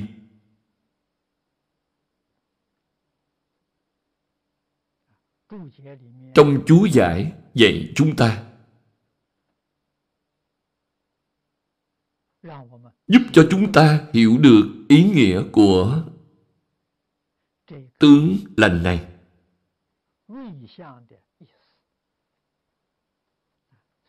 Do danh hiệu và hình tượng của Ngài Địa Tạng tuyệt diệu như vậy, nên chim lễ xưng niệm sẽ nhập vào quả vô cùng tận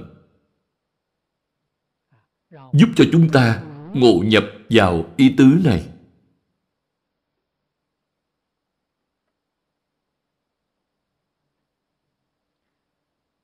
Ở Trung Quốc, Tứ Đại Bồ Tát biểu thị cho thứ lớp trong tu học. Bắt đầu học từ đâu?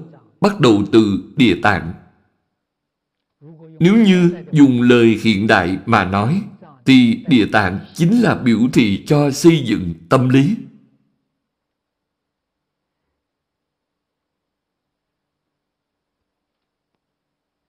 Nếu như không phải tâm tốt, không phải tâm thiện, thì sẽ không biết bắt đầu tu học từ đâu. Địa là tâm địa, Tạng là kho báu. Kho báu là thí dụ cho trí tuệ, đức năng. Trong chân tâm của chúng ta hàm chứa du lượng trí tuệ, đức năng. Đó gọi là địa tạng. Bạn phải thể hội được phải đem trí tuệ, đức đang trong tự tánh khai phát ra. Dùng phương pháp gì để khai phát? Dùng hiếu kính. Do đó, kinh này là hiếu kinh của nhà Phật.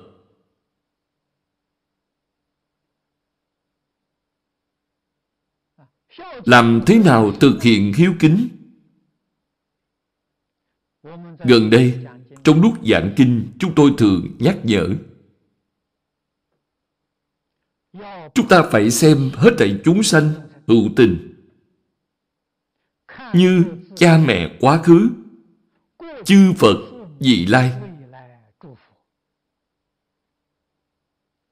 Bạn phải thực hiện hiếu kính tới mức này. Hết thảy chúng sanh chính là cha mẹ của mình, chính là chư Phật vị lai. Cha mẹ chính mình bạn biết tận hiếu, thì chư Phật vị lai bạn có thể tôn sư. Đây là thực hiện hiếu kính. Tôi đã từng nói qua rất nhiều lần.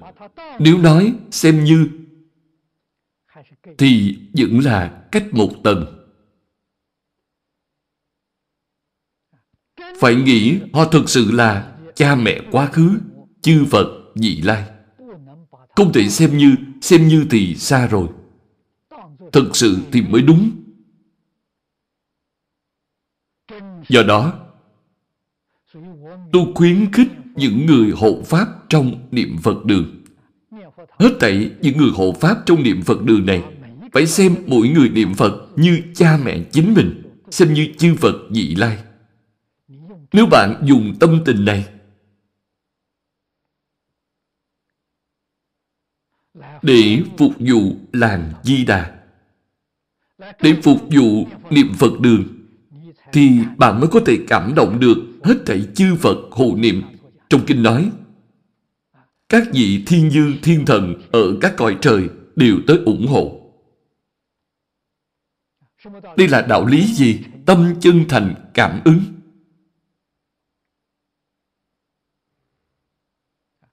Ở đây khác với các diện dưỡng lão.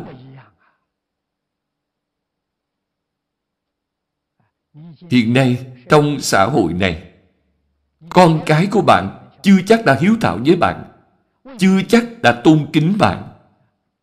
Khi bạn tham gia vào làng Di Đà và niệm Phật đường của cư sĩ Lâm ở Singapore, mỗi người ở đó đều xem bạn như cha mẹ, xem bạn như Như Lai. Tại sao đạo tràng này lại hương dượng như vậy? Các bạn ở đây niệm Phật mấy ngày thì bạn sẽ cảm thấy được khí giận ở nơi đây, không giống với các đạo tràng khác. Lòng người cùng khác nhau. Tâm tình của họ đối xử với bạn khác nhau. Đây là điểm mà các đạo tràng khác không có. Tại sao người ở đạo tràng này có thể làm được? Vì mỗi ngày nghe kinh, mỗi ngày nghe Pháp. Mỗi ngày chúng tôi giảng giải, mỗi ngày khuyên nhủ. Thì dần dần họ sẽ giác ngộ, sẽ hiểu rõ. Sẽ chuyển ý niệm trở lại.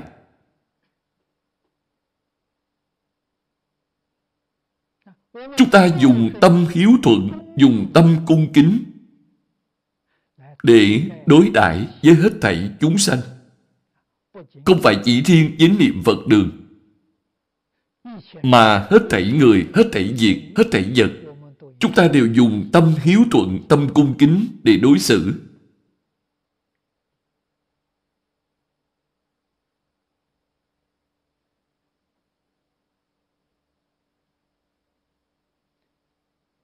Tâm đã chuyển đổi suy nghĩ chuyển đổi, kiến giải chuyển đổi, thì đây chính là chuyển phàm thành thánh.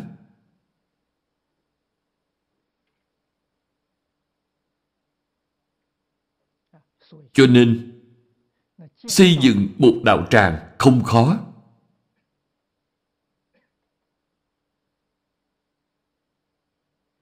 Hiện nay, mọi người đều có tiền của. Khó ở chỗ là đến đâu tìm được nhiều con hiếu, cháu hiền đến như vậy.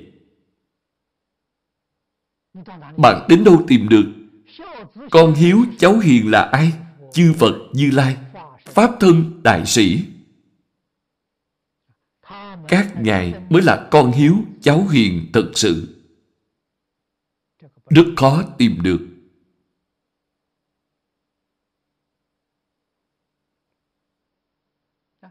Có những người này hộ niệm, có những người này ủng hộ, ủng hộ chính là hộ Pháp. Vì đạo tràng này mới thù thắng.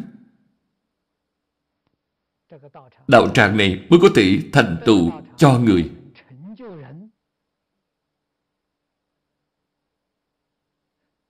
Trong một đời dạng sanh bất thoái thành Phật. Cho nên đạo tràng nơi đây hiếm có chính ở chỗ này. Khó gặp cũng ở chỗ này.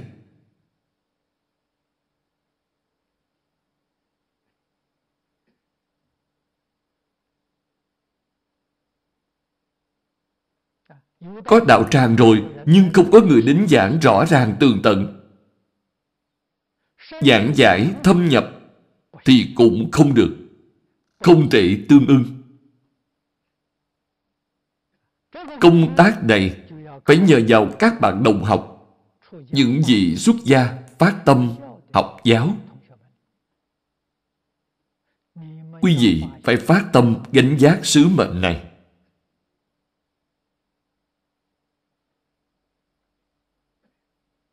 Hết thảy đại chúng làm thế nào tương ưng với kinh giáo, làm thế nào tương ưng với chư Phật Như Lai.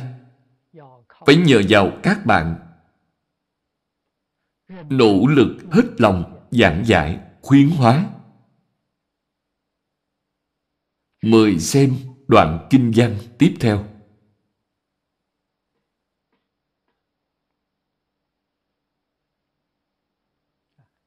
Sở vị bạch hào tướng quan đại bạch hào tướng quan thụy hào tướng quan Đại Thụy Hào tướng quan Ngọc Hào tướng quan Đại Ngọc Hào tướng quan Tử Hào tướng quan Đại Tử Hào tướng quan Thanh Hào tướng quan Đại Thanh Hào tướng quan Bích Hào tướng quan Đại Bích Hào tướng quan Hồng Hào tướng quan Đại Hồng Hào tướng quan Lục Hào tướng quan Đại Lục Hào tướng quan Kim Hào tướng quan Đại Kim Hào tướng quan Khánh Vân Hào Tướng quan Đại Khánh Vân Hào Tướng quan Thiên Luân Hào Quang Đại Thiên Luân Hào Quang Bảo Luân Hào Quang Đại Bảo Luân Hào Quang Nhật Luân Hào Quang Đại Nhật Luân Hào Quang Nguyệt Luân Hào Quang Đại Nguyệt Luân Hào Quang Cung Điện Hào Quang Đại Cung Điện Hào Quang Đại Cung Điện Hào Quang Hải Vân Hào Quang Đại Hải Vân Hào Quang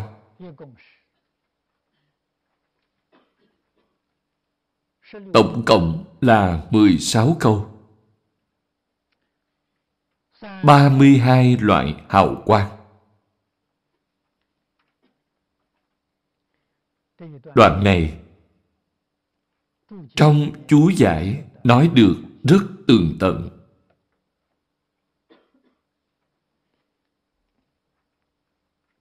Hào quang từ đỉnh môn phát ra. Hào chỉ cho cái gì? Bạch hào.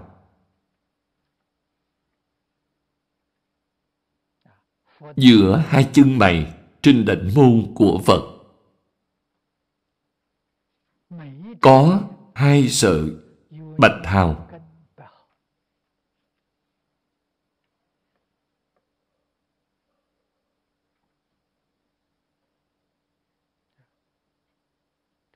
Bạch hào là một trong 32 tướng tốt.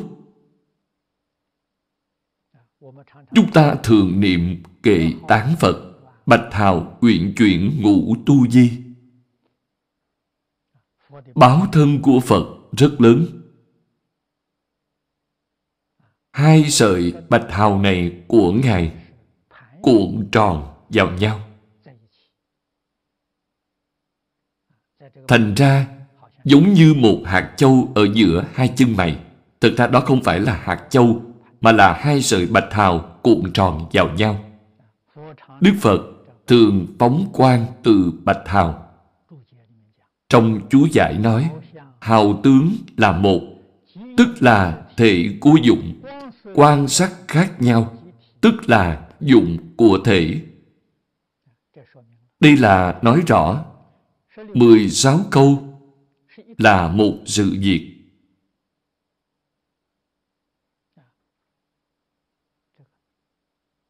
Một tức là nhiều. Nhiều tức là một. Trong Kinh Hoa Nghiêm nói, Pháp giới, lý sự, vô ngại, sự sự, vô ngại.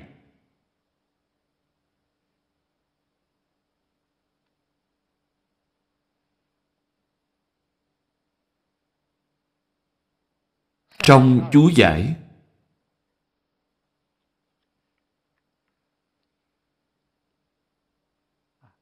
cũng là chia ra thành 32 câu để nói. 32 chính là một hào tướng quan. Nhiều tức là một. Trong hào quang có đủ loại màu sắc.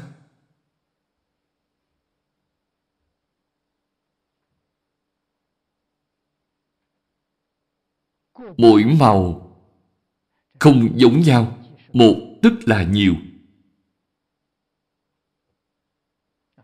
Nói một là nói về thể, nói nhiều là nói về dụng. Thể tuy là một nhưng tác dụng khác nhau. Ở đây, Pháp Sư Thanh Liên chú giải Ngài trích dẫn Pháp Hoa Văn Cúc dùng năm màu thí cho năm đường. Màu xanh thí cho nhân quả địa ngục. Màu vàng thí cho nhân quả ngạ quỷ. Màu đỏ thí cho nhân quả súc sanh. Màu trắng thí cho nhân quả trời người.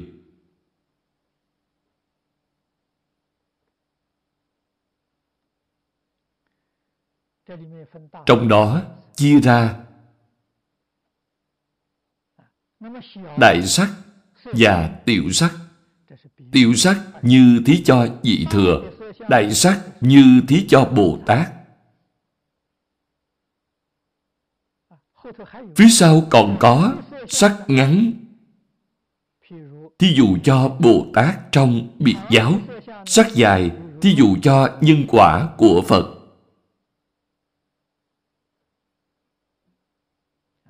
Nhân quả của Phật chính là Bồ Tát trong viên giáo. Các kinh văn có thể mở rộng hay gộp lại tùy ý. Sự giải thích kinh văn có thể dùng ý hiểu.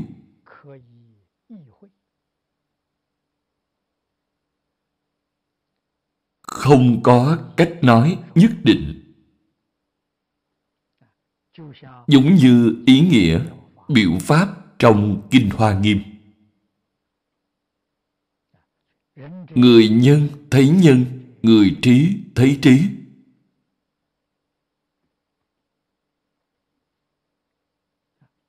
Tùy theo chủ thấy của bản thân bạn.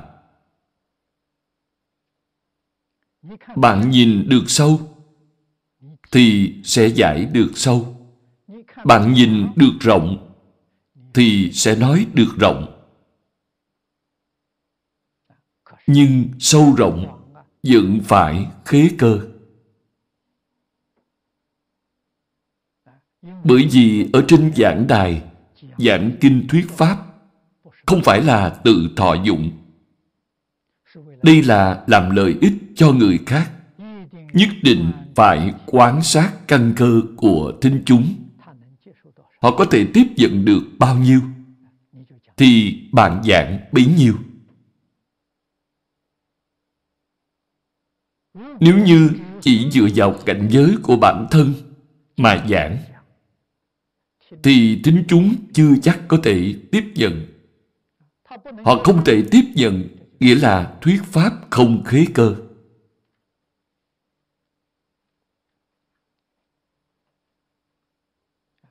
Khế lý, khế cơ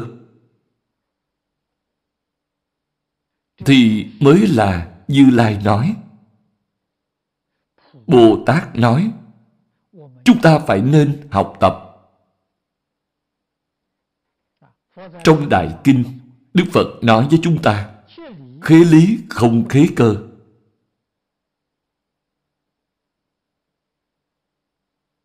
Thì không phải là Phật nói. Đối với hiện tượng này, Đức Phật nói rất đúng.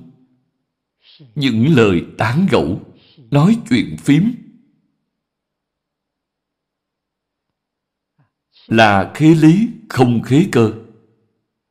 Không thể nói là bạn sai, nhưng thính chúng nghe xong không hiểu, không thể lĩnh hội. Một chút lợi ích cũng không được. Những lời tán gẫu, nếu nó khó nghe thì đó chính là lời nói vô ích. Nếu như khế cơ nhưng không khế lý thì Đức Phật nói đó là ma nói.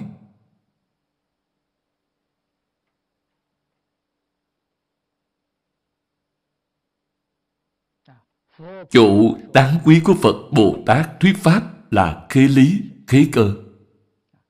Khế lý thì tương ương với tánh đức.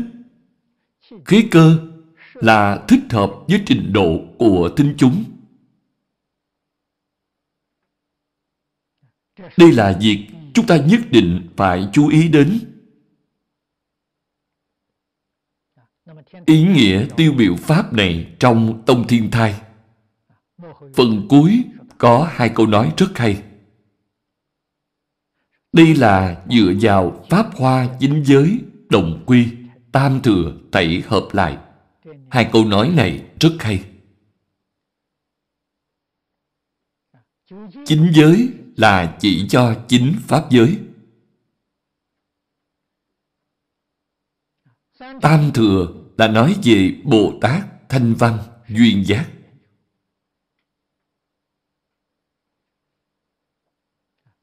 Cũng có người nói ngũ thừa. Ngũ thừa thì thêm trời, người.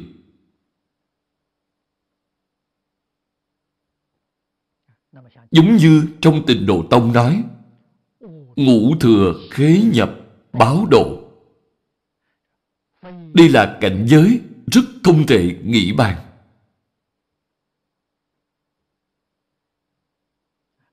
Sau đây Tướng thứ nhất là Bạch Hào tướng quan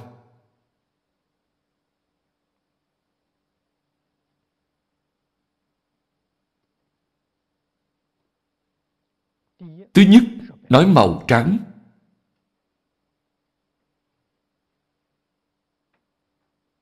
Màu trắng là màu căn bản.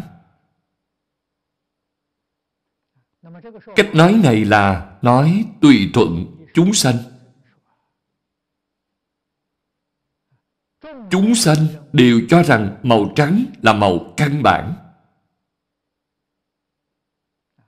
Đức Phật là hàng thuận chúng sanh, tùy hỷ công đức. Nên cũng nói màu trắng là màu căn bản. Tại sao vậy? Chỉ có màu trắng mới có thể tiếp nhận tất cả màu khác. Bạn muốn vẽ trên một trang giấy trắng, Thì bạn vẽ được rất dễ dàng. Thích vẽ cái gì thì vẽ cái đó. Nếu bạn dùng giấy màu để vẽ, Thì bạn sẽ cảm thấy khó khăn.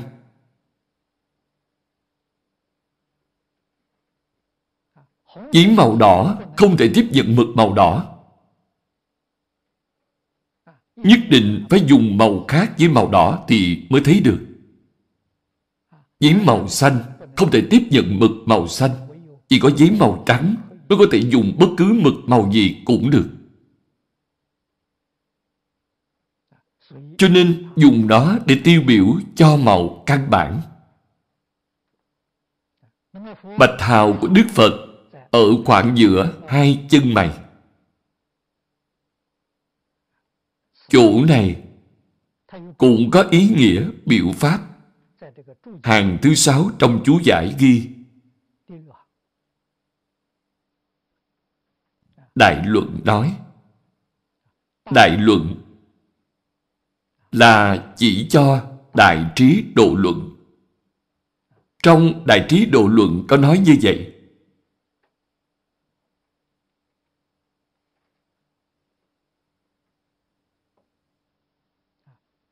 Bạch hào ở khoảng giữa chân mày. Bạch quan thí dụ như lưu ly. Câu thứ nhất nói vị trí của bạch hào ở giữa hai chân mày. Khi nó phóng quang, thì vượt qua cả lưu ly. Ý nghĩa phía sau rất quan trọng. Trong lúc tu nhân, hành bố thí, thỏa ý người nhận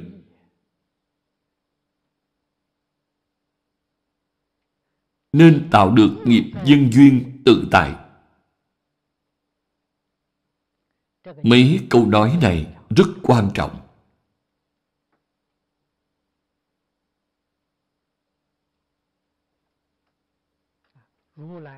Trong các tương tốt của Như Lai, tu như thế nào mới được tướng Bạch Hào? Tu bố thí. Bố thí cái gì? Bố thí những vật rất vừa ý người nhận bố thí. Hay nói cách khác, những gì bạn bố thí chính là những gì mà họ cần.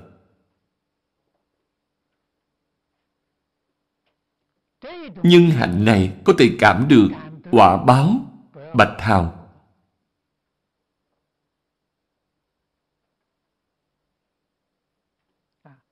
Tạo được nghiệp nhân duyên tự tại. Câu nói này rất hay. Đức Phật được đại tự tại. Tại sao ngày nay chúng ta không được tự tại? Chúng ta cũng tu bố thí.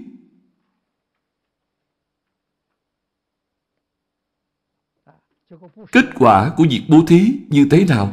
Không được đúng như ý mình.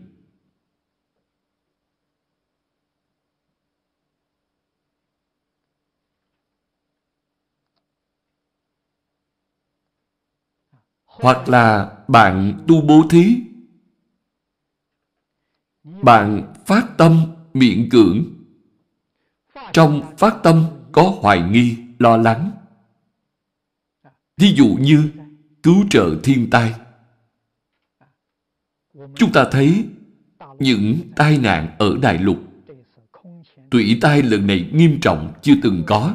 Rất nhiều người muốn bố thí nhưng bố thí lại hoài nghi. Tiền ủng hộ này của mình không biết có đến được tay người dân bị thiên tai hay không, không biết có bị người trung gian cắt xén hay không. Đủ loại hoài nghi, nên không dám bố thí. Muốn bố thí nhưng không dám bố thí. Vậy thì bạn làm sao được tự tại?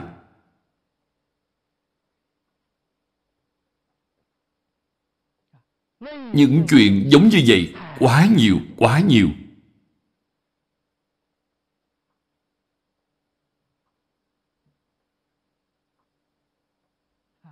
biết được đó là chuyện tốt muốn làm nhưng lại không dám làm.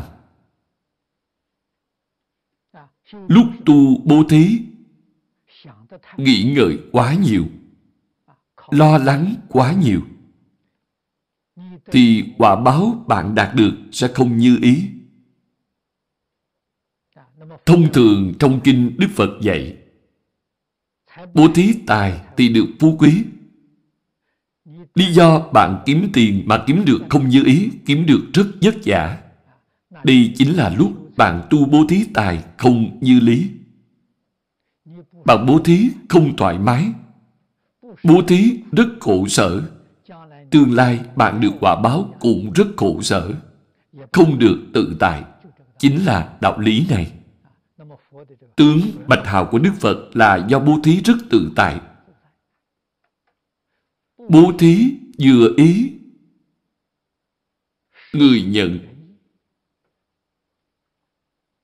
Thế nên mới thành tựu được tướng tốt này. Tốt rồi, hôm nay đã hết giờ. Chúng ta giảng tới đây thôi.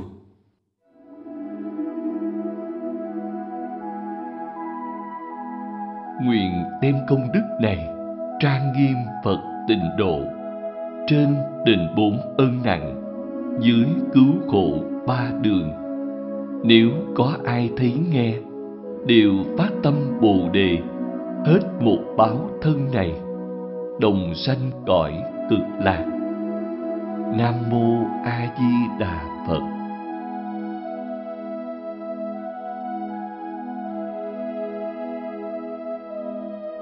Ban biên dịch, Pháp âm tuyên lưu, Diễn đọc Phật tử Thiện Quang.